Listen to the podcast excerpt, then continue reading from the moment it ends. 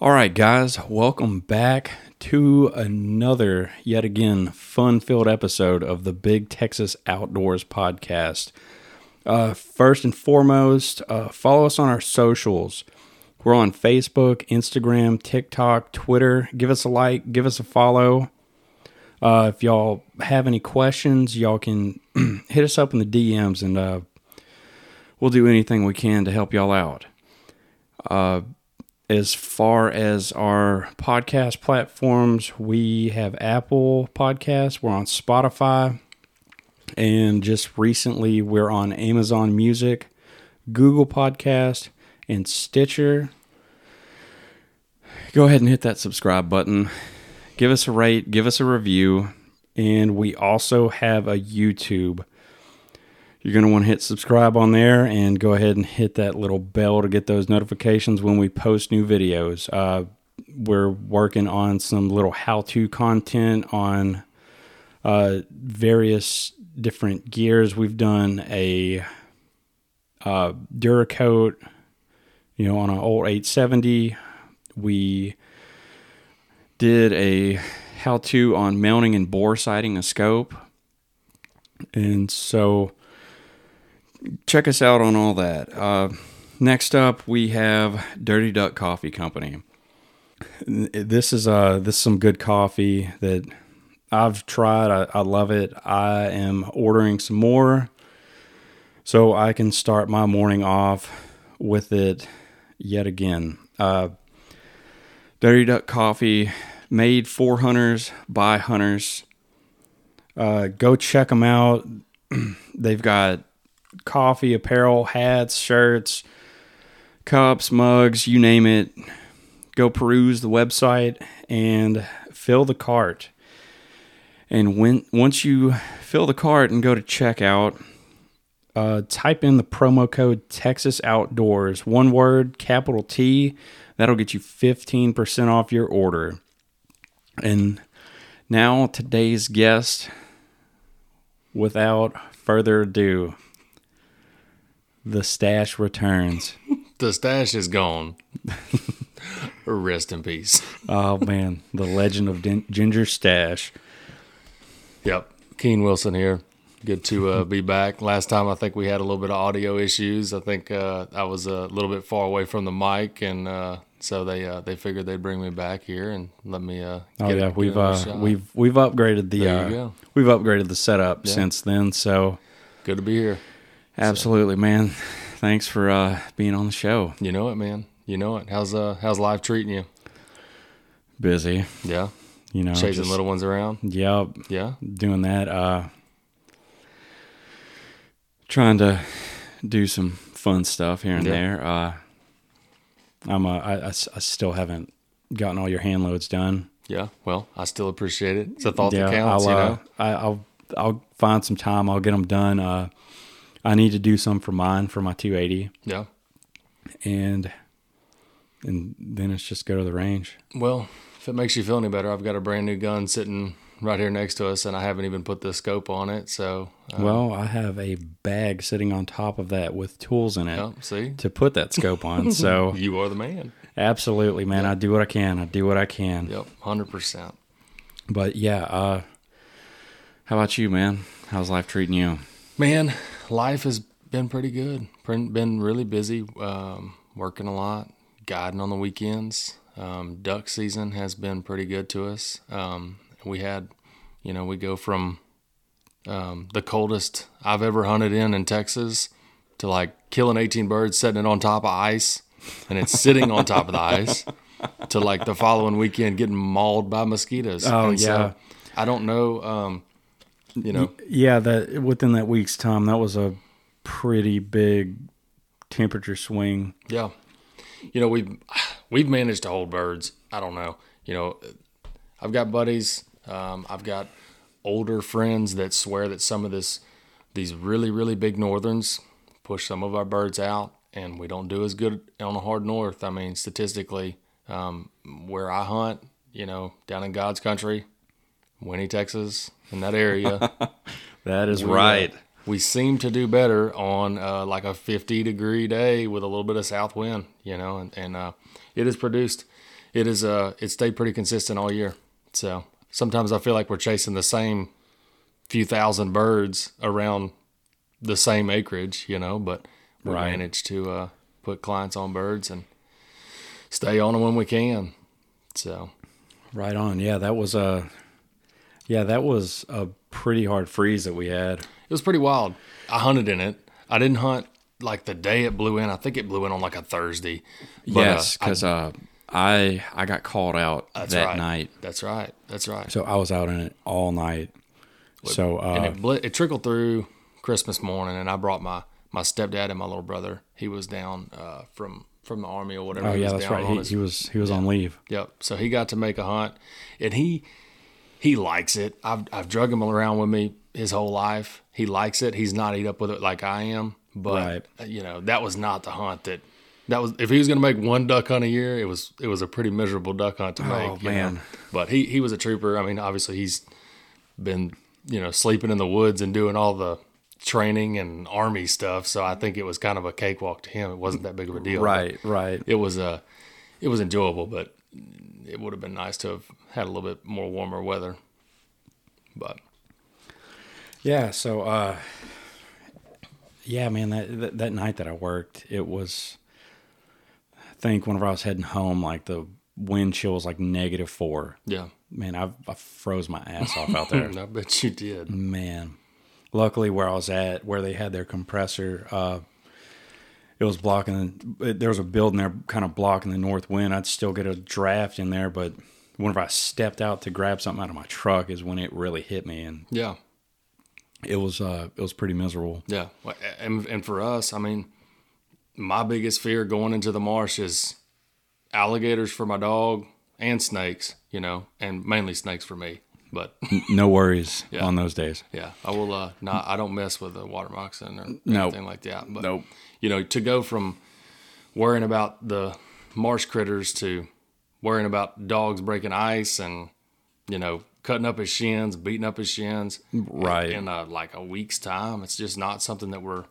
And then the next week it was seventy. I know, and it's seventy right now. Right. I think we're getting a little cold snap this weekend. So I, I I think you're right, but uh, yeah, it's it's been a little warm yep, here as of late. yeah, the mosquitoes are thriving. Oh my god, I, I hate mosquitoes. I mean, that's why. I, oh man, that's I I hate teal season. Mm-hmm. everybody's got a- like, "Oh, it's so fun!" Like they're just they're so dumb. They just fly in and Yep. you just shoot them up. You get your six and you go. But I'm like, yeah, but you got to sit there for like 30 minutes until it gets enough light to shoot, Yeah, and you're getting ate up by mosquitoes the whole time. yeah, It's I, it just the the mosquitoes do it for me. for sure. Like I just I cannot stand them. Yeah, I've got a pretty high tolerance for them, but I still do not enjoy them. I mean, No. I've, I bought some spray for my dog because I can't stand them. To watch him, especially on his belly, you know, around his junk, get mauled Right. by mosquitoes. You know, then we get done with the hunt. and He really, he's a yellow lab. He really shows in that area when he gets beat bit by a bunch of mosquitoes. And my wife is, you know, like, why are you torturing our dog? You know, like, look, you got to remember, he's not a house dog. He might he- live in the house Yeah, he's he's hunting dog. He sleep at the foot of the bed, and when I'm not looking, get a few snacks from mom. But he's a hunting dog, you know, so he's got to tough it out there with me. I got you. I got you. So the life of a guide. yeah, What uh what are what are some do's and don'ts from the customer's point of view?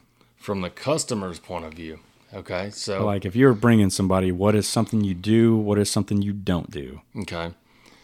I would say first and foremost, obviously, everybody's primary concern is safety. You know, I mean, you want to. My first thing that I do, if it's not a repeat client, somebody that hasn't hunted with me before, I'm trying to figure out who the weak links are per se, or who I really have to keep an eye on. Right. So so more uh, more or less uh, who's who has the least amount of experience. That's right. That's right. And you know, You I know, might hurt some feelings by saying this, but nine times out of ten, it's the guy that steps out with a fifteen thousand dollar over and under, and you know, the really really nice shotgun. Yeah, yeah, I can see that. Uh, so I don't know, man. But um, I would say like safety is first first thing that I'm looking for. Well, yeah, of course. I mean, like, like, hey, like, look, and it's it can be hard. I I don't know how big your groups are. Typically, I like we keep them under four or five. We like to run smaller groups. Okay, so that's that's not as bad when you get like six or eight or ten. I don't want to guide ten people that that can get real tricky. for sure. I mean, because there's there's just so many people, and like, hey, like you have to stay in your lane. Like you sure. have from here to here, and that's where you shoot. Like, because from here to here, this guy's shooting. If you go over him, like that's that's not cool. Yeah. Well, it's easy to get lost in the excitement of everything too. You Right. know, and everybody's having a good time and you hear these horror stories. It just takes one mistake, you know. And I, I've had people get carried away and ne- never really jeopardize my safety, but you know, it's just always definitely a primary concern. Um, so I would say that, and basically from a customer standpoint, as long as you're safe and you show up with a license and shells, that's all you have to do um, in the groups that we run. The place that I got for, I mean, it's it's you know we we like to cater to everybody. We like to make sure everybody has a good time. Um, this late in the season, it is it is very beneficial if a client will show up with waders. And I know that sounds stupid, but you have a lot of guys that show up with rubber boots because they think we're going to a blind. And this late in the season, a lot of these birds are avoiding blinds. You know, Right. So you're you're going somewhere where you actually need chest waders. yeah, if, I mean, if, if we could tuck into a, a little bit of bullbrush and hide from them um, where they actually want to be, it's a game changer. You know, it'll turn a mediocre hunt to a phenomenal hunt Absolutely, really, really absolutely. quick. And so I would say that is, um, those are some of the top, you know, things from a customer standpoint. I mean, just speaking in general, if you were to go out and do it yourself, um, you know, public land or Yeah, but uh, public land around here is going to be marsh, so sure. you would need yeah, chest no, waders anyways. hundred percent. But I mean, if you were gonna do, you know, if you've never done it ever, and you didn't have a buddy that could just take you, I would say the one of the top things. Like I think you could get away with almost anything, but if I would like the my first suggestion is figure out where the sun's coming up. It comes up from the same direction every single morning, which is the east Right. and do not set up facing the sun. You know, unless I mean you can get away with it if you've got a really really cloudy day. But for for two reasons. One, when the sun breaks and you're on that opposite side, it is going to shine on you like a Q beam, you know, and it just illuminates you, you know, when you're trying to hide. But I mean, really most importantly in my book, I do not want to stare at the sun. You know, and it makes an absolute Right, right. Because all, all you see is just like silhouettes, Yeah. if that. I mean, it really depends on where the sun's at well, you know, in the time of the day. and here I am, a ginger with green eyes, and I don't know. You call me sensitive or whatever, but man, you give me a like. It doesn't matter, sunglasses or not. I do not want to face the sun. Oh yeah, me neither. My my eyes are real sensitive too. Yeah. Like I, I've got to have you Yeah. know sunglasses on. Yeah, if I'm even halfway looking at the sun, I'm getting a headache. You know, for a, for a Right. decent amount of time, I'm getting a headache, hundred percent. And um, second thing, I, I, maybe maybe I'm weird, but toilet paper. like I don't know. I get I get up every morning at 5:30, 6 o'clock to go to work. But if my body knows that I'm going duck hunting, something changes. Right. You know, I mean, if I, that, that that that morning coffee Dude, hits. I, I don't know, man. It's weird. You know, I drink coffee every morning. I have a routine, but when I wake up a little bit earlier and I'm going duck hunting, the whole game changes. And I mean, there's been more times than I want to mention that I've had to, you know, pull over on the side of the road or praying to God that I make it to where I'm going. And luckily, where I'm going, there's a nice lodge with some nice restrooms. But there's been times where I'm praying that I make it that far. But um, you know, kind of going back to the sun, like I know everybody says, you know, you have to have the wind at your back. Ducks want to decoy, you know, with the wind in their face, which is true. I mean, they want to finish with the wind, you know, in their face, laying into the wind. But you could make anything work. Right. The one thing I can't make work is staring into the sun. You know, I mean, you could shoot ducks coming over you, Right, landing but, away I mean- from you. But Yeah, so the sun's east and west.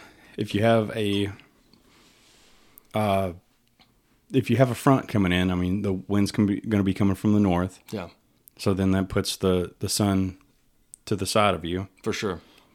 So yeah, I mean, I, I could I could see that, but Well, and I've gone as far. I mean, even like this past. I mean, but week, even there's there's days where there's no wind. there's no wind, or like sometimes you're like there's no options. You're hunting what little bit of cover you can find. Right. And the first thing I'm looking at is where is that sun coming up? I mean, obviously, if it's a morning hunt, it's coming up in the east. I am not facing the sun. Anything else, if I have to face, you know, the opposite direction, if I have to face west um, or north or south or whatever, depending on whatever the wind is, I will hunt, you know, with the, a complete wrong wind and push my decoys way, way up. You know, hypothetically, say the wind is coming into my face. You know, this this uh, I think one maybe Saturday or Sunday of this this past weekend, we hunted with the wind screaming at our face because I, I I'm not I'm not looking at the sun. Wind screaming at our face, but we pushed our decoys way, way, way upwind, right? And so those birds are going to pitch right over you into the wind. They're finishing into the wind, but you're shooting them in the butt or behind, you know, in the Right, right, right. Yeah, because they're coming they're That's coming right. over you. That's exactly right. They're coming over us and decoying into the wind, but we're killing them at 30 or 40 yards, facing they're facing the opposite direction. It works out, you know, but you can't shoot what you can't see. So uh, I would say sun, first thing I'm looking for. Um, you know, Now on on the waders on the chest waders. sore subject. because I think I'm, I think so. Where I got at, I think we have approximately ten guides just shooting from the hip without looking at a group text or whatever. I think I'm one of two guides that does not own the Sitka waders and I'm not opposed to them, and I'm becoming more of a believer in Right. the Sitka waders. But They're expensive, they are expensive. and I'm very hard on stuff, man. right. And even if you are pro staff, that is one thing that is not There's no discount. there's no discount. They No are a thousand dollars. That's right. Whether you are pro staff for Sitka or you're not. That's right. I have been told that there's a place in Houston called Gordy and Sons. Gordy and Sons, yes. Haven't been. I'm terrified to go because I don't know what it'll do to my oh bank account. My God. oh my God. So uh, I, I went with my brother, Mm-hmm. some of his friends, because his buddy was like, "Hey, they got Sitka waders there," you know. And I heard, uh, you know, they're they're trying to to clear out for the season. We went there. It's it's it's near downtown. Mm-hmm. So we get there, we go in. You take an elevator up. Look, if they've got an elevator in a sporting goods store, I don't So need to be there. I don't know what's on the first floor, but they're on the second floor. And you go up there and you look around, and I'm like, oh my God. So the guy that rolls up with a $15,000 over and under, Mm-hmm. he probably got it there. Oh, I'm sure. So, I mean, like, they have just racks of guns, racks of guns, and they have display cases full of ammo. I mean, anything. And they have a lot of big bore ammo. They have a lot of big bore guns. Like, they have, like, the Holland and Holland double rifles. So it's not stuff. just a waterfowl store. They Absolutely not. Like, they have, they carry Simms, they carry Sitka. Okay. Uh, Anthony Vaughn's bird strap, like he he's got some of his stuff in there. nice. And uh, I think the cheapest thing I found in there was an alligator uh, hide sling, Nice. and it was two hundred bucks. Okay. So So yeah, so I like going in there. It's it's nuts. I mean, they've got uh, like a ten thousand dollar uh, rifle set up on a bipod, just sitting on top of the display case counter. wild. Where I mean, you can walk up and, and do whatever. Wow. I mean, it was a 338 Lapua. Crazy. So So did you did you buy anything? I did not. You did not buy anything. I did okay. not. I looked. I'm like, oh my god, like this. This is the kind of place where like people come in and it's like, yeah, uh, going with my buddy this weekend. We're taking his time machine and we're gonna go hunt woolly mammoths. Like, what do you what do you have? Damn. Oh man, like I was I was honestly going to bring this up. I was going to bring up Gordy and Sons Nice. on this, but you did. You beat me to fair it. enough, So. I'm gonna have to check it out. it, I mean, it's it's cool. Yeah. It's cool. I plan to make a trip to El Campo to visit a taxidermist, and so maybe I will buzz through there and check out Gordy and Sons, um, because I, you know, I have enough friends with the Sitka waders.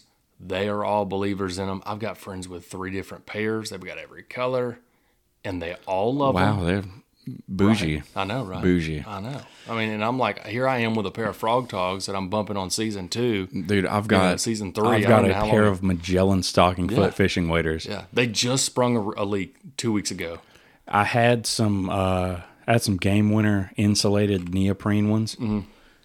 And uh you know, they they did fine until one hunt I went, it was like 40 degrees that morning. So it was a little cold. Mm-hmm. And by the time we were leaving, it was like in the mid 60s. And uh it was it was, it was I was sweating. I, I took them off and just drug them behind me.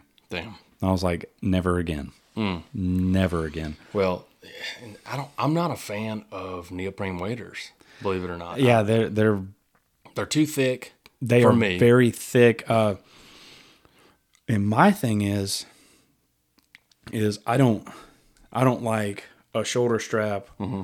especially a thick neoprene one on my right shoulder. See, I take mine off. Yeah, so I'd get there and I'd just take it off. Yeah. I'd, I'd tuck it in, Yep, and that way I could shoulder my shotgun, for sure.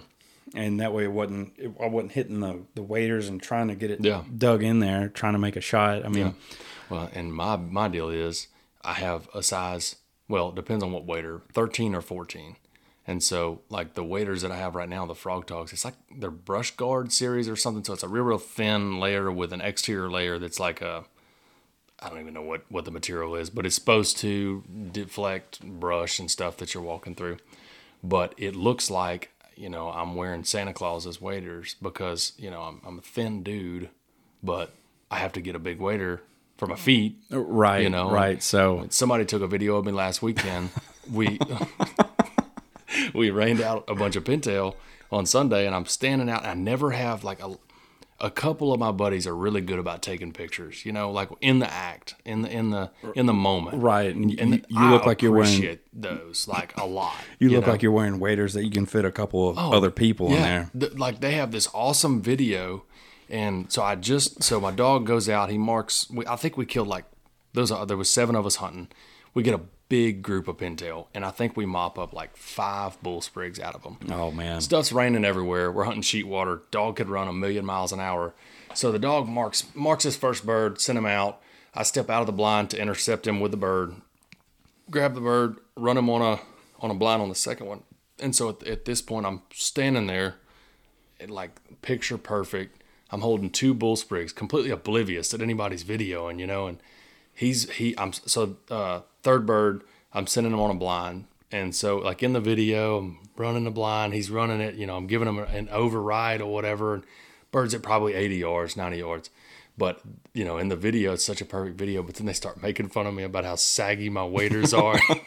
like, you know, whose waders did you steal? You know, right there you go. So uh, if you go hunting with Keene and you forget your waders, That's right. I can fit wor- you in there. worry not. He he's got room. Yeah, that's right. I'll throw you in there like a kangaroo. Right. But um, I don't know. You know, I guess back to what you talked about, like do's and don'ts, or like necessities for duck hunting. I know you asked from a customer standpoint. I think we kind of covered those those bases for the most Right, part. so- you know. If you're going on a guided hunt, they will provide you everything but a shotgun, shells, and a hunting license. that's right. And before I started guiding, you know, like and and waders, of course. Yeah. whatever else you That's decide right. to wear. But like, I think the the the big deal is what a lot of guides get is, um, can I bring my dog? Right? You know, a lot of people want to know, can I bring my dog? I think from a guide standpoint, some guides don't mind. Some guides don't have dogs. Some guides are like, yeah, you know, if you if your dog if you bring your dog, you're responsible for picking up the birds.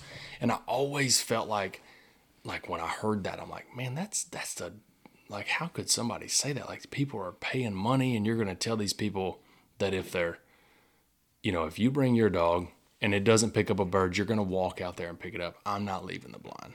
And I thought, man, Right, but is is he leaving his dog at home? well, and see, and now that I have a dog and I have to walk past that dog to go get in the truck, and he knows what's going on. At four o'clock in the morning when I'm walking out with a shotgun and camouflage, he is crushed if he doesn't get to go. You know, so it's heartbreaking. Sit around the house and pout all day. Exactly. And I'm not I'm not trying to brag on my dog. He's got a lot of room for improvement in different areas, but I know what he'll do. And I'm not I don't have to leave the blind and if I have to step out of the blind, I'm running him on a blind just so he can see me and see my hand signals and see where I'm going. Right, You know, right. just so he's not getting confused with the people I'm standing next to. So it is very you know, from a from a customer standpoint, like if you're going to offer to bring your dog or you want to bring your dog, make sure you have control of your dog. Make sure your dog is not breaking. Make sure your dog is not leaving the blind and jeopardizing his safety. You know, because I mean, that's a that's a huge deal where we're at. I don't I don't you know we don't like we have to have serious control of our dogs, especially Right. with all the alligators and stuff that we have to deal with. Um, yeah, yeah, that's a it's a dangerous environment. Hundred percent. I mean, for a dog and for a person as well. Well, and you know the the guy that trained my dog or whatever, like we can, I could bring them out in the dry field, I could bring them out in sheet water or rice field, and I could do all the fancy 150, 200 yard blinds, you know, really cool stuff. And like where we hunt, I'm not doing it. I'm not sending my, my dog 100, 150 yards because I can't get to him if something happens. Right, right, and you can't you can't see. That's right. I think we kind of touched on this on the on the first episode that I was on, but I, I really stress that. Um, it's a big deal. Control, you know, Right, be able to control of your dog. And and from a guide standpoint, I hunt with a lot of other guides, and it can make it like we we run a lot of hunts with two dogs. You know, because every guide, most guides that I know have a dog, and nobody wants to leave their dog at home. So if we're going to run a bigger group or um, a fun hunt or something, most of the time we want to run two dogs. If you have two dogs that will honor each other, it's a very enjoyable hunt. You kill one bird, you know, one dog gets to go make the retrieve, next then- dog gets to make the retrieve. Right, right. On the next one, yeah. There's nothing more miserable than having a dog that will honor and having a dog that will like no obedience at all. As soon as the gun goes off, it's 50 yards out, you know, 15 feet in front of the blind and just chasing anything. It can just make a hunt extremely miserable. Right.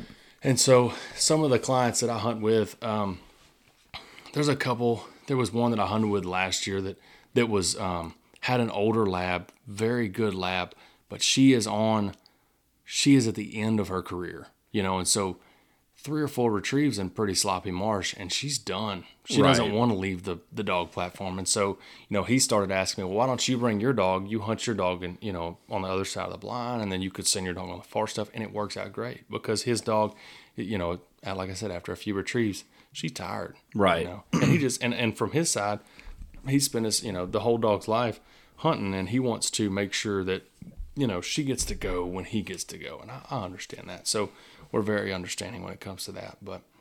I got you. Now, uh, shotguns. What do you What do you recommend? I have done a 180 in my standpoint on this over the last since well since January or maybe February. Like I started out with an 870, you know, Right. When I was tried and true, Yeah. reliable, just go wrong. simple right. pump shotgun.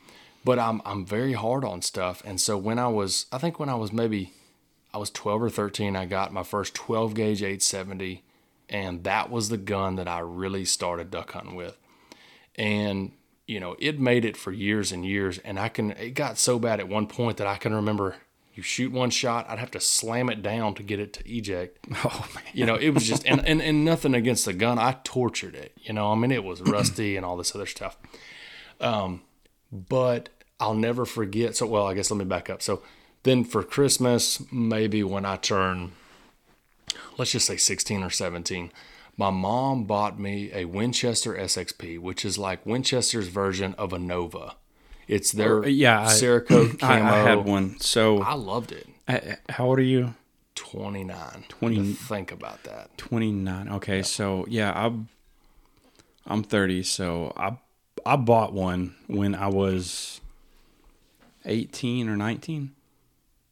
So probably probably around the the same Gotcha. same time period. Yeah. I, I I bought one. It was good, and then it got to where it, it the bolt wouldn't lock. So I would rack it, and then without pressing release, I can push the slide back. Oh, wow. So I did. I did send it to Winchester, and they did make right on it. They fixed it. They sent it back to me. Gotcha. But uh, Well, if it makes you feel any better, I never got to find out how good of a gun this was. I think I shot it a handful of times. So maybe they got it for me for Christmas, I think. So Okay. coming up at the close to the end of duck season, maybe had a month left. I might have got a hunt or two. At the time I wasn't hunting a ton. Um, so spring turkey season rolls around. My best friend has um, a lease in West Texas. And so we're like, man, let's get the boys together. Let's load up and head out west, you know. And like, he was like, he was a little, his family was a little better off than mine. Dude had a beautiful King Ranch 6.0, 10 inch lift, 37s, 22 inch tires. We were the shit, you know. we're making a big road trip to West Texas, no supervision, you know, maybe, like I said, 16, 17 years old. yeah, just going out on a turkey Hunt. Oh yeah, three thousand acres to ourselves with five, you know, five of our buddies. We don't know the first damn thing about turkey hunting, but we are going to find out. Right. So, like any rookie would do, we whip into the old Bass Pro Shops in Katy, uh, Texas, and we walk into the Bass Pro Shops. I don't even remember what we were buying or if we were even buying anything. Um, and again, I'll reiterate, there was there was like I think there was five of us, so everybody had a shotgun. Everybody had, you know, I think maybe one guy had a pistol. At the time, every camouflage item that I owned that wasn't extremely warm, because again, we're talking about spring turkey season, um, we spend maybe 25, 30 minutes in Bass Pro Shops and we walk out and there is no 6 0 King Ranch. And so we walk around the parking lot. No, we're sure we parked it right here. So we call 911. They send Paul Blart, the mall cop, out Oh my God. and she is very argumentative i guess i will say i guess because we were younger um, and she was convinced that in you know in, in katy there's two ways to get into bass pro shops apparently. You could walk through the mall or you could come in from the exterior of of the building or whatever into bass pro shops.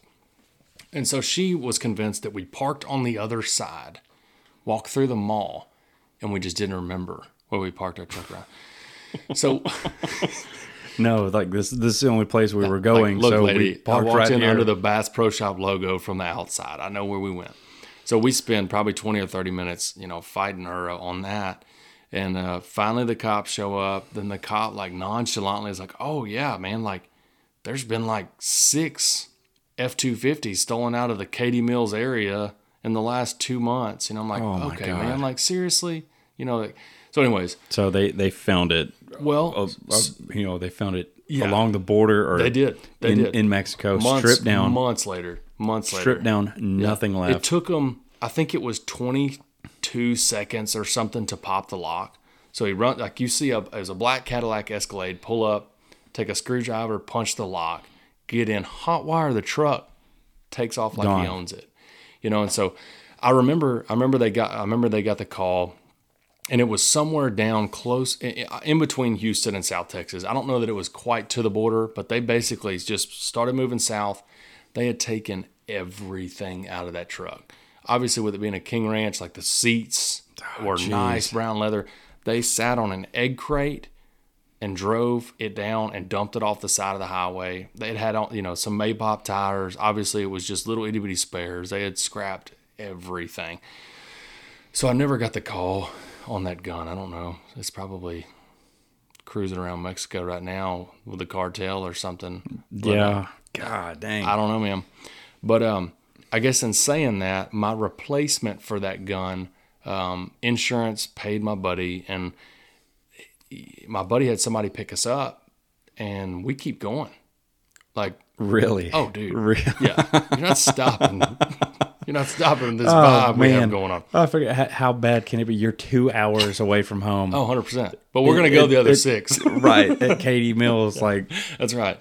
So don't have anything. Yeah. So we get to his ranch, and in like instead of waiting on insurance, he had his. I guess it was his dad or his uncle. Somebody went to the local gun shop and bought five guns, whatever they had, and this is in Junction. So I thought the gun shop's not real big, so he just bought whatever they had. Oh, Right, right. And so the gun that I ended up getting was a Stoeger 3500 or Oh, okay. 3000, right? So their version of the it, it basically looks like a Benelli Black Eagle, you know. right. And I think it's a sister company or whatever. Uh, yeah, yeah. So, yeah, man. Uh, because like my my first automatic I got was a Super Black Eagle two. Okay. So you went straight to the good stuff. So, yeah, because I, I hear people uh, with with Franchis now, and they really like them. Mm-hmm. They're really good, all that. But eh, I I mean, this was like ten years ago. Like nobody sold Franchi. Nobody knew what it was. Yeah. all that. I mean, it was either you know you could get like a Stoeger For sure. or whatever. Uh, uh, around that time, Remington had the Versamax.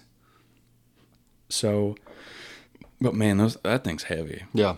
The It's Versamax cl- is yeah. super heavy. It's clunky. But, you know, so the so the Stoeger was my replacement gun. And so we killed turkeys, by the way. In case you were wondering. We figured it out. There you go. there you go. dumbest turkeys in Texas. Poor suckers. Man, we didn't. We probably sounded like crap, but we made it happen. I think we we had a box call or something. I don't know. We we made it work. But um, you know, kind of weird deal. I had that Stoeger through turkey season, and then before duck season started, when my grandfather was still alive, I went to his house, and his brother had passed away recently, and he uh, we're talking, and I was telling him, you know, we're, we're sharing hunting stories and stuff, and he said, well, you know, your your great uncle passed away. I inherited a lot of his guns. Then one day, you know, you know, one day you're gonna get some of these guns. And so he said, I, I've got a bunch of stuff that's new and I don't even know what it is. You know, my, my grandpa was an old duck hunter. You know, he Right. Benelli really wasn't a thing to him. right. And so he brings me in the room and he pulls out a gray Benelli box. He's like, I have no idea what this is, but I'm, you know, your uncle, I remember your uncle telling me he bought a, a Benelli. And so he opens the box up and it's a super black eagle. And I'm like, and of course, the time that's like, I'm like, dude, that is, that's nice. He said, Yeah, yeah. That's that's you know- the cream of the crop. Oh yeah, hundred percent. And he was like, "Do you want it?" I'm like, "Well, yes." you know, he's like, "Well, you, you can't tell." He was he was very big about being fair. You know, to I had three, bro- I had two other brothers. I've got cousins, and and they're all uh, girls, and and nobody. I was long story short, I'm the only waterfowl hunter in the family. You know, and so he was like, uh, "As long as you don't tell your cousins that I gave you this gun, you can leave with it today." And so I hunted with that gun, and obviously it's sitting right here in the corner. You can see it. Um, I've hunted with that gun for, I don't know, over 10 years, close to 15 years. And it's a 12 gauge Black Eagle, and it is, uh, I wish I would have taken better care of it because it was a gift from my grandfather. But I can tell you that thing has been torture tested. It has a Carlson's extended full choke that is welded in the barrel. And there's not a gunsmith in Texas that can get it out without cutting that barrel off. Oh man, we we can we can give it a little TLC though. Oh man, I don't know. Honestly, it's one of those deals. If it's not broke, don't fix it. You know. And I shoot that gun so well. I always have. I've just grown up with that gun. It's like an extension of my arm. Right, right. But I mean, yeah, the uh, the issues that you said you're having with it now, we can uh, we can definitely address that For and sure. uh, For sure. and, when I get it get it back to I, I'm, I'm going to take you up on that because it is, uh, like I said last, I don't know, maybe three weeks ago, um, that safety started free floating. Right. You know, and so I And can said the fix, stock Yeah, the stock's a little, I, I can fix a stock, but that safety free floating scares me because, I mean, it's so bad where you could flip the gun over and gravity will push it off safety. Right. So I don't know. It scares me. yeah. So I mean, it's There's probably a detent or something in there. For sure. You For know, sure. a little spring in a detent. It's just worn out, whatever. Uh, I just have to look into it, Yeah. see see what parts are available. Well, when I said I did a complete 180 in my stance on this, um, I started shooting a 20 gauge in February, and a bunch of my buddies went in and bought it for me. I think you were actually part of that I, crew. I was. I was. So it's a Benelli M2, and it is such a fine gun. And it's you know you guys they got it for those of you that don't know they got it Cerakoted. Um, it's got um, it's it's just it's beautiful man. It's got my son's initials on it. Um, my son passed away in January, and so these guys went in and bought me uh, this gun to remember him. You know, and, and it's got his initials in it, and it's, it's just fine. And so obviously it's sentimental. And so I started really trying to shoot it on on hunts where I could control the elements. I don't want to bring it out in the rain. I don't want to bring Right. it out in the salt marsh. But if I'm hunting a blind or something, um, I started only hunting it like like like this, like right when I'm in a blind and and and I know that I'm not gonna drag it through mud or I'm not gonna get rained on.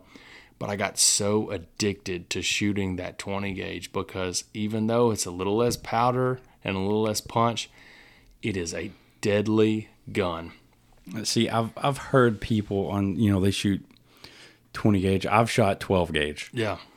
I mean that's my thing. Like, you know, like if, if you're gonna waterfowl hunt, like For Just- sure, and and that was my my logic. It was a rite of passage. You know, when we were kids, I, I mean, I shot a 20 gauge when I was 9, 10, 11. Right. You know, I- dove I've- started I dove mean, I've by got- myself. I've got my uh my youth model 870 Mm-hmm. in 20 gauge. Got you.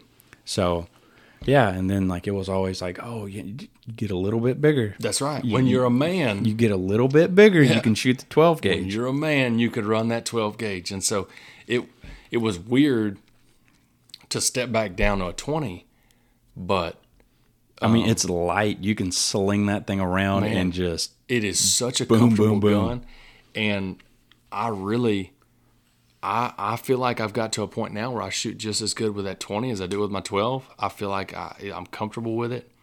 Um, and then to take it a step further, um, I've got two friends that will give me a run for my money and beat me on a lot of days with a 28 gauge, you know? And I'm watching them shoot these little itty bitty shells. I'm like, there the- ain't no the, way. The 28 gauge. The guy that wanted to go to Gordy and Sons yeah.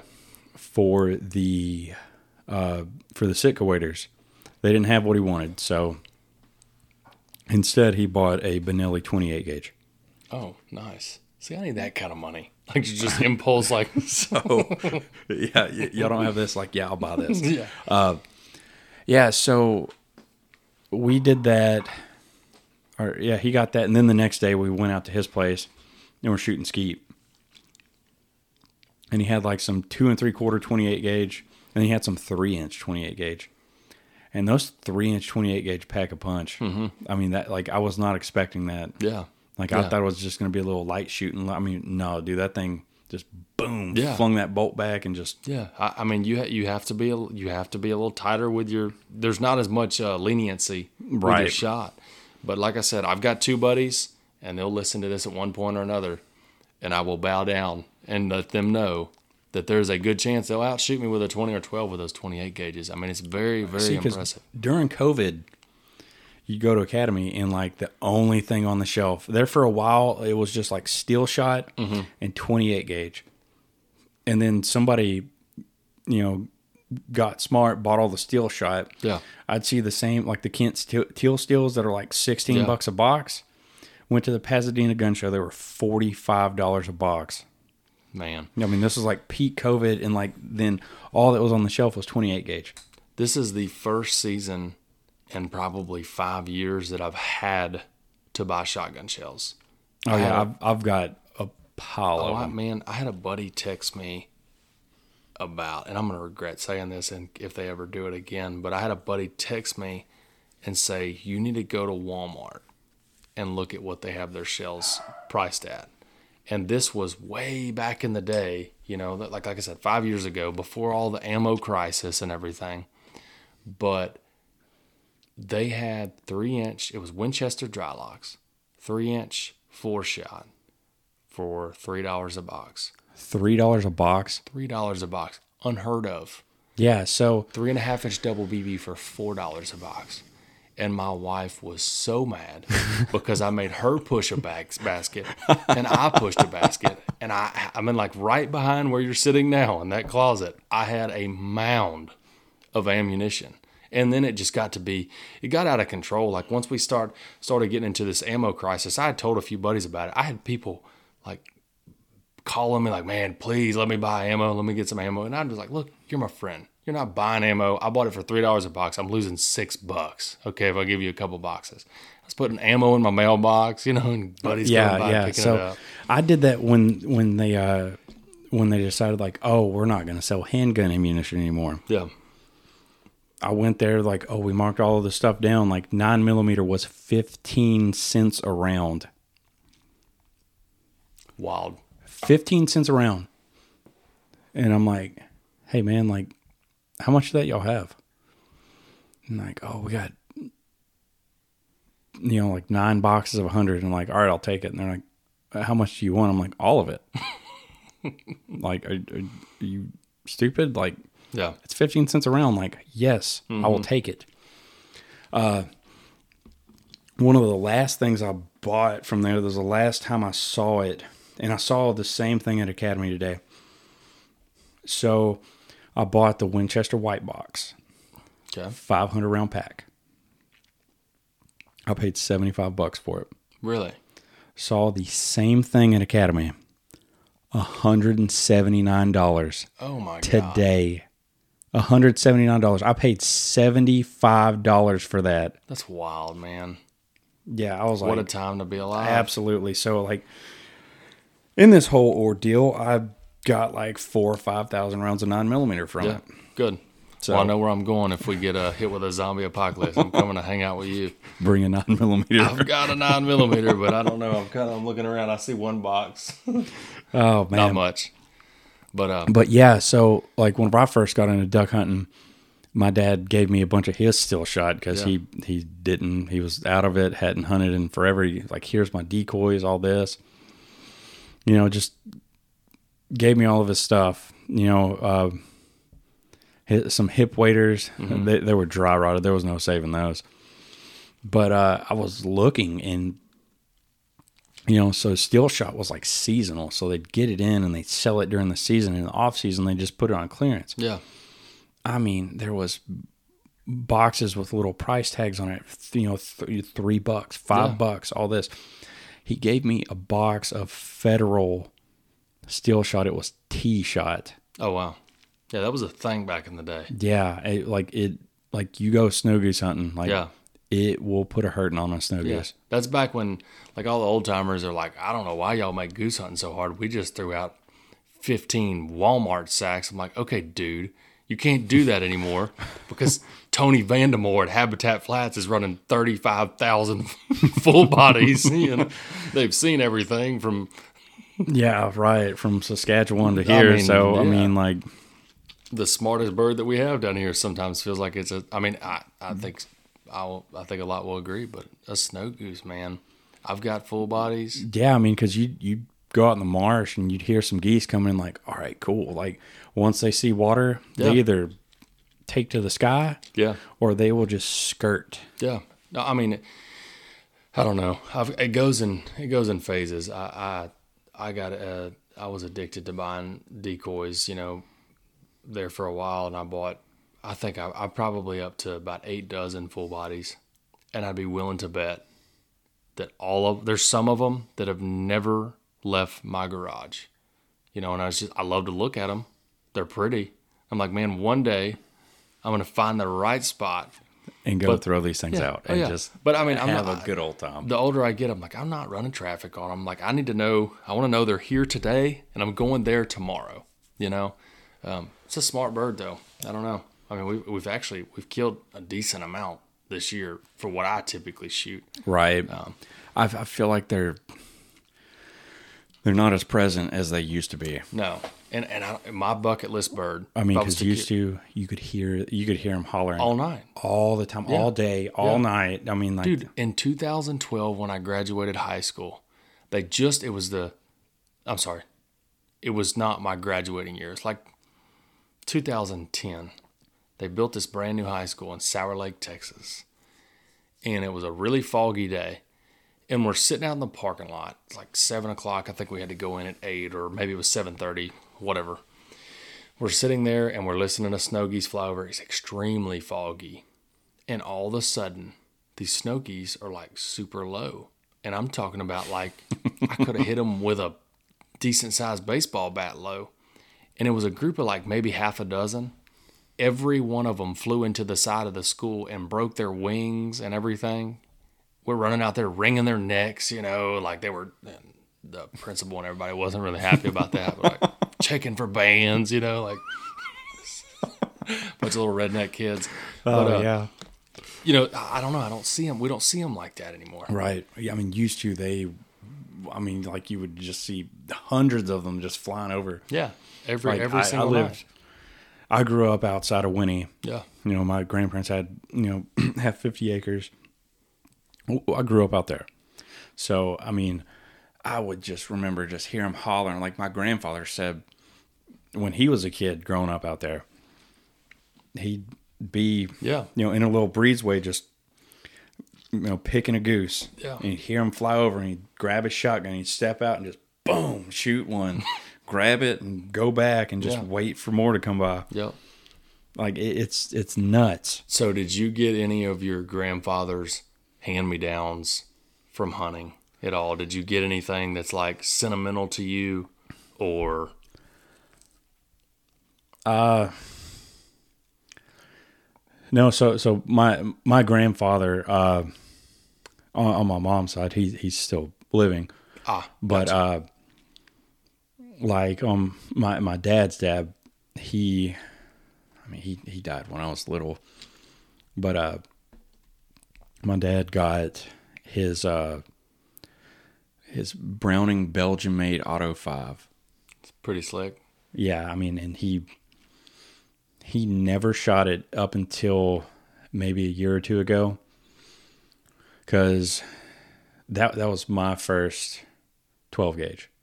Nice.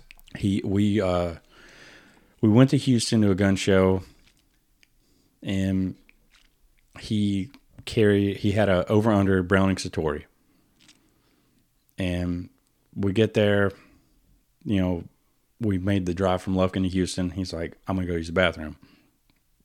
Well, on his way out, somebody asked him about it. Sold it to him. Really? And then we walked around the show, didn't see nothing, went back. He said, Let's go to the Lufkin show. Found a this uh this auto five on a rack.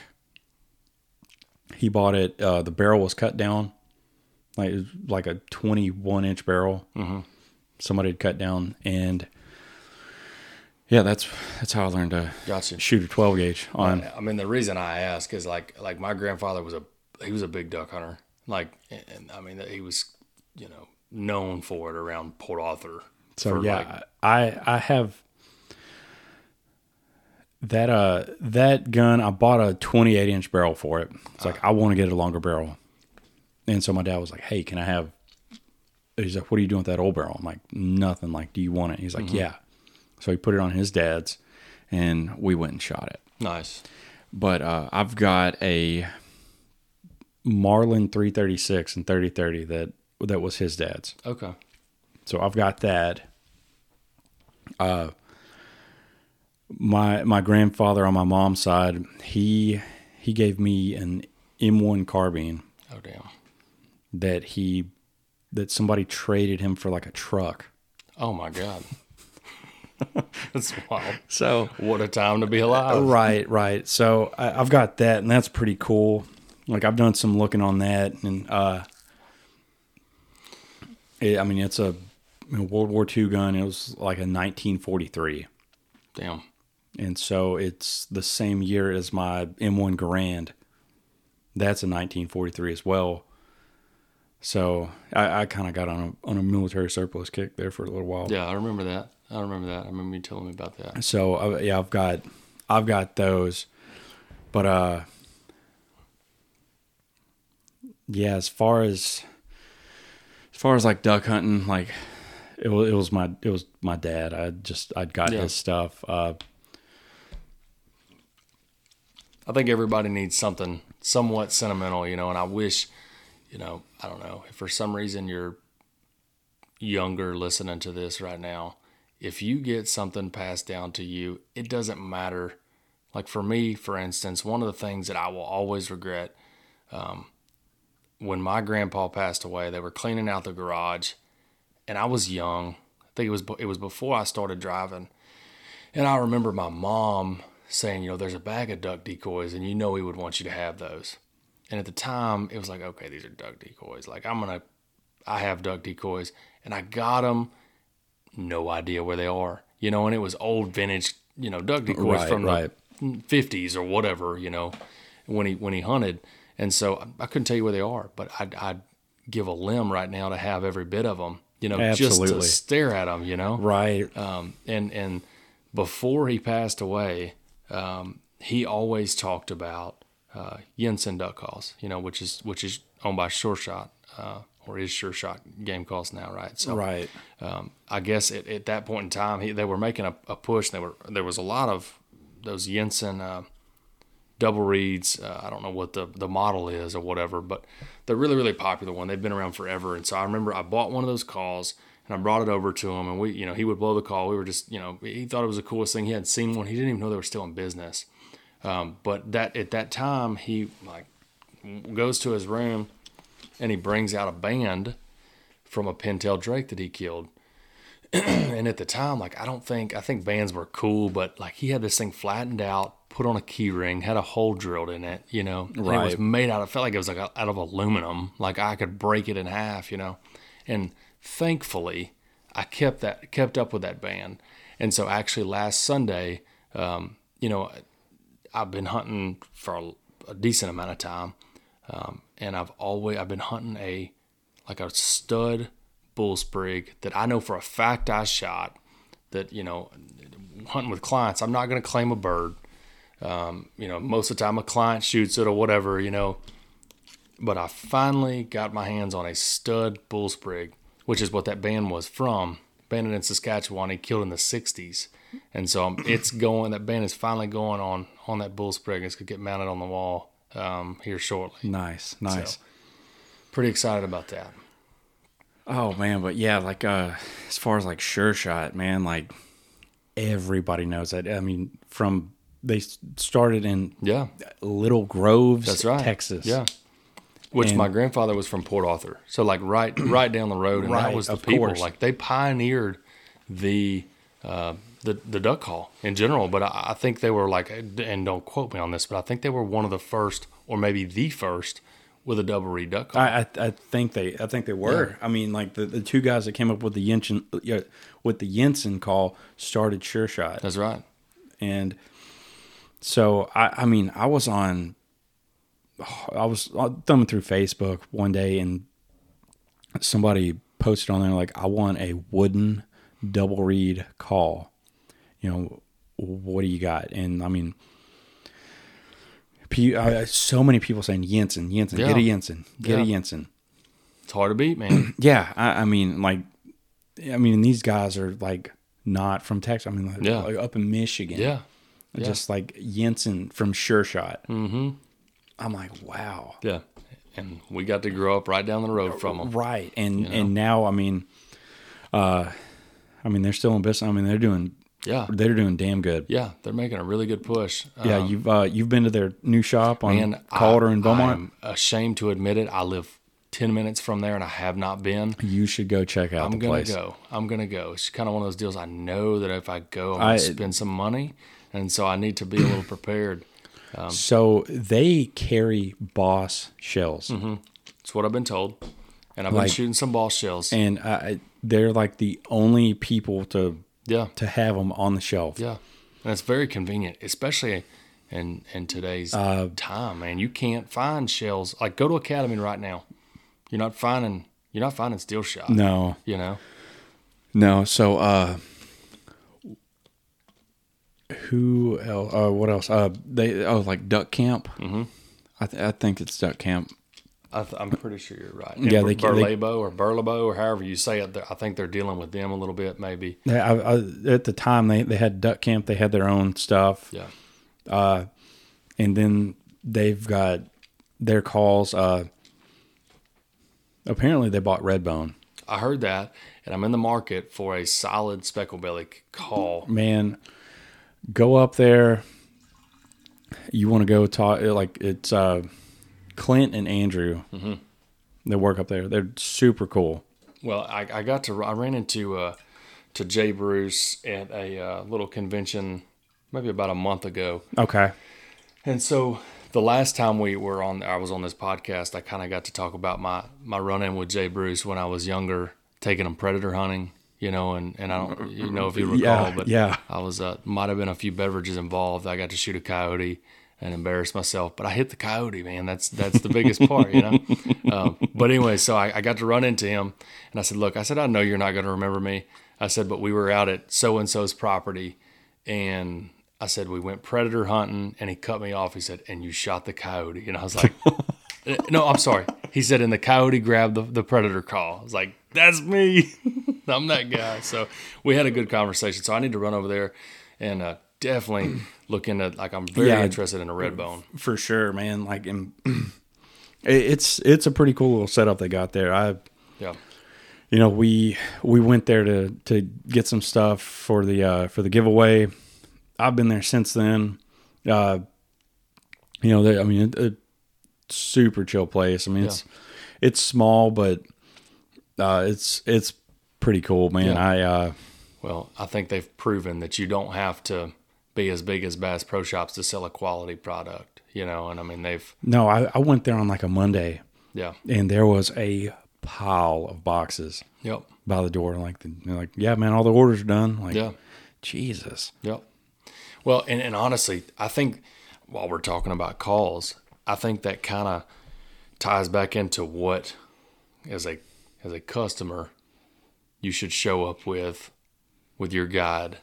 And unless you are just a professional caller, or you re- like you really want to hear yourself call, you don't need to bring calls. You know, I mean, in Southeast Texas, we are not we're not hunting the flooded timber of Arkansas. You know, we're not at a calling competition. I do mm, eighty percent of my finishing birds with a gadwall call, which is a man, you know, like right right very very quiet. right just a real subtle just Yep.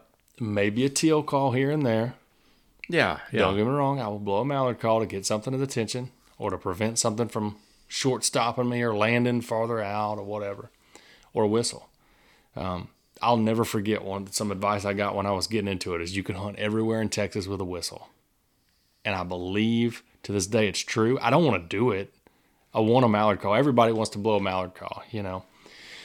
But Right. I mean, that, that's just something like, hey, like, there's some way out there, just like, give 'em- give them a little bit of that mallard call. Yeah. See what they do. Well, there's and there's nothing more uncomfortable from a guide standpoint than to have a client who is convinced that he's Phil Robertson sitting at the other end of the blind with this god awful rabbit in distress, you know, and Fox call. You know, at the end of the day, it's his hunt. He paid for this hunt. If you want to call at those birds and you want to do that, that's on you. See, like, I, I'll I'll bring my calls, Yeah. but like, Well, I've heard you call. You're not bad. So. see, like, yeah, I was like, I, I feel like I, a little I- different. I know what But- I'm doing. Uh, I think at the end of the day, I think there's a misconception where people see these videos, you know, in Arkansas and this and that. Everybody in the blind is, you know, just wailing on it. wailing on it, feed call, all this and that. Like it sounds like a party. And in my opinion, down here where we're at, where birds have seen everything from here to Saskatchewan, it doesn't work as good as people think Right. you know and um you know kind of to piggyback off the diy stuff you know you hear all this stuff where Yeah. That. Yeah. Do not overcall. no Like, just make it real subtle. no you're not the only person in the marsh every if, i mean if you go sit in the marsh and listen everybody's calling um obviously tip number i guess number three right tip number one being don't face the sun tip number two bring some toilet paper. Tip number three, um, scout. Find out where they really want to be. I, I know some of this public marsh they don't allow you to scout, um, but some of it does. Some of the lakes do. Wherever you're hunting at, if you knowing where they want to be is more than half of the battle. Um, if you are on the X per se, there's really nothing you can do wrong. You can put out three decoys and sit there and be quiet, and they're coming. I mean, that's where they want to be. But Yeah, I mean that that's that's real good, especially in like public marsh. yeah, no, hundred percent. I mean, because I used to be like, all right, man, like I got these two bags of decoys and all this Yeah. and that, and like, Yeah, no, Man. hundred percent. And match the hatch, man. Like match the hatch. Match what's what you're hunting. And and I'm a believer in it. Like realism. Like I want to I want to make my spread look like what I'm hunting. You know, if it's 70, 80 percent teal, I know are going and and going to where I'm hunting. I am not going to throw out a bunch of big duck decoys. Right, right. I know it, it'll work. it, it'll, it'll work. You know, but like, Yeah. I mean, you look at you scout those birds and you watch what they're doing um, this late in the season even like around christmas a lot of those birds are already paired up you know you really pay attention to what a flat looks like and there'll be you know gadwall in particular right now i was look i was scouting a flat the other day actually around christmas and you know it's drake and hen 10 feet away drake and hen 10 feet away drake and hen you know and, and if you get, get it at the wrong angle, angle it looks like a cluster of ducks but when you really start paying attention they are kind of segregated per se, and they're already already paired up. So when I'm throwing a decoy spread, I take that into consideration. Um, so I don't know, something to think about. I got you. Yeah. Uh, no, there is a uh, mutual friend of ours that I've seen uh, really putting a hurting on the gray ducks. There is. I know exactly who you're talking about. That's actually one of the guys that I was saying would probably outshoot me with that 28 gauge. He is. he is. Uh, I mean, that dude is mad at him. It's impressive. Um, but I honestly, that's one of the few people that I've I've um, not few people that I've enjoyed hunting with. That's not the right way to say it, but I really have enjoyed hunting with that guy. Um, he is a book of knowledge, just on little things. You know, he definitely knows a whole lot more than me, and he's a whole lot more mad at him than I am. I mean, a dude that can wake up Monday through Sunday every single day of duck season and, And chase them. chase whether- the like, ducks. yeah. look, I got to have a little bit of positivity in my life. And if I'm wake, excuse me, if I'm waking up in the morning, I want to like at least think that I'm going to go kill some. That dude is perfectly content with waking up knowing damn good and well there's not going to be a duck on that pond, but he's going to go watch that sunrise and maybe shoot a bird or two. Um, he's definitely he's definitely mad at him. So I think he, he's got his hands full right now with the puppy. So he's getting ready to learn the uh, the whole aspect of it. Uh, but I, I think it's going to Oh, be yeah, an that- exciting deal for him. That is right. Yep, he's got one of Colton's puppies. Um, so he's got he's got Rip's sister, same mama, different daddy. But I'm I'm sure she's gonna be all right. I think she's she's got it. So, um, but so Well, all right, man. I uh, I appreciate you you know it, man. coming back on the show. You know it. I enjoyed it. I definitely did. I appreciate you having me, and uh, hopefully one of these days here in the maybe before season ends, we can share a duck blind together and shoot a bird or two. Hell yeah, I, I would enjoy that. Yeah, I think uh, knock on wood, but it's continuing to get better, and it has been very, very consistent. So Well, that's good. yeah, I'm excited. To, uh, I'm going to run pretty hard this weekend, and uh, really the next couple weeks. You know, I think for the first time uh, all season, my wife asked me the other day, "How much longer is duck season going to last?" And I was like, "Okay." That's that's my cue. Like I know she's getting pretty tired of me telling her no to steak nights on a Saturday, and uh, she she's ready. But Right. I don't know. It's there's one person who's not ready, and it is that little four-legged lab in the room next door. You know, next oh door. yeah. He uh, he would do it until his little legs give out on him. So For sure, man. For sure. But Yep.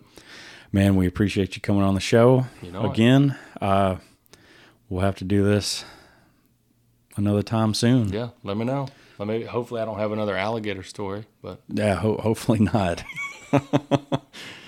oh man. All right. Well, thanks for having me. Absolutely. All right, guys, that's going to do it for this week's episode of the Big Texas Outdoors podcast. Uh, remember, follow us on our socials, uh, subscribe to our podcasts on our podcast platform, platforms, rate, review, subscribe, and notify on YouTube. Thanks, guys. Until next time, happy hunting.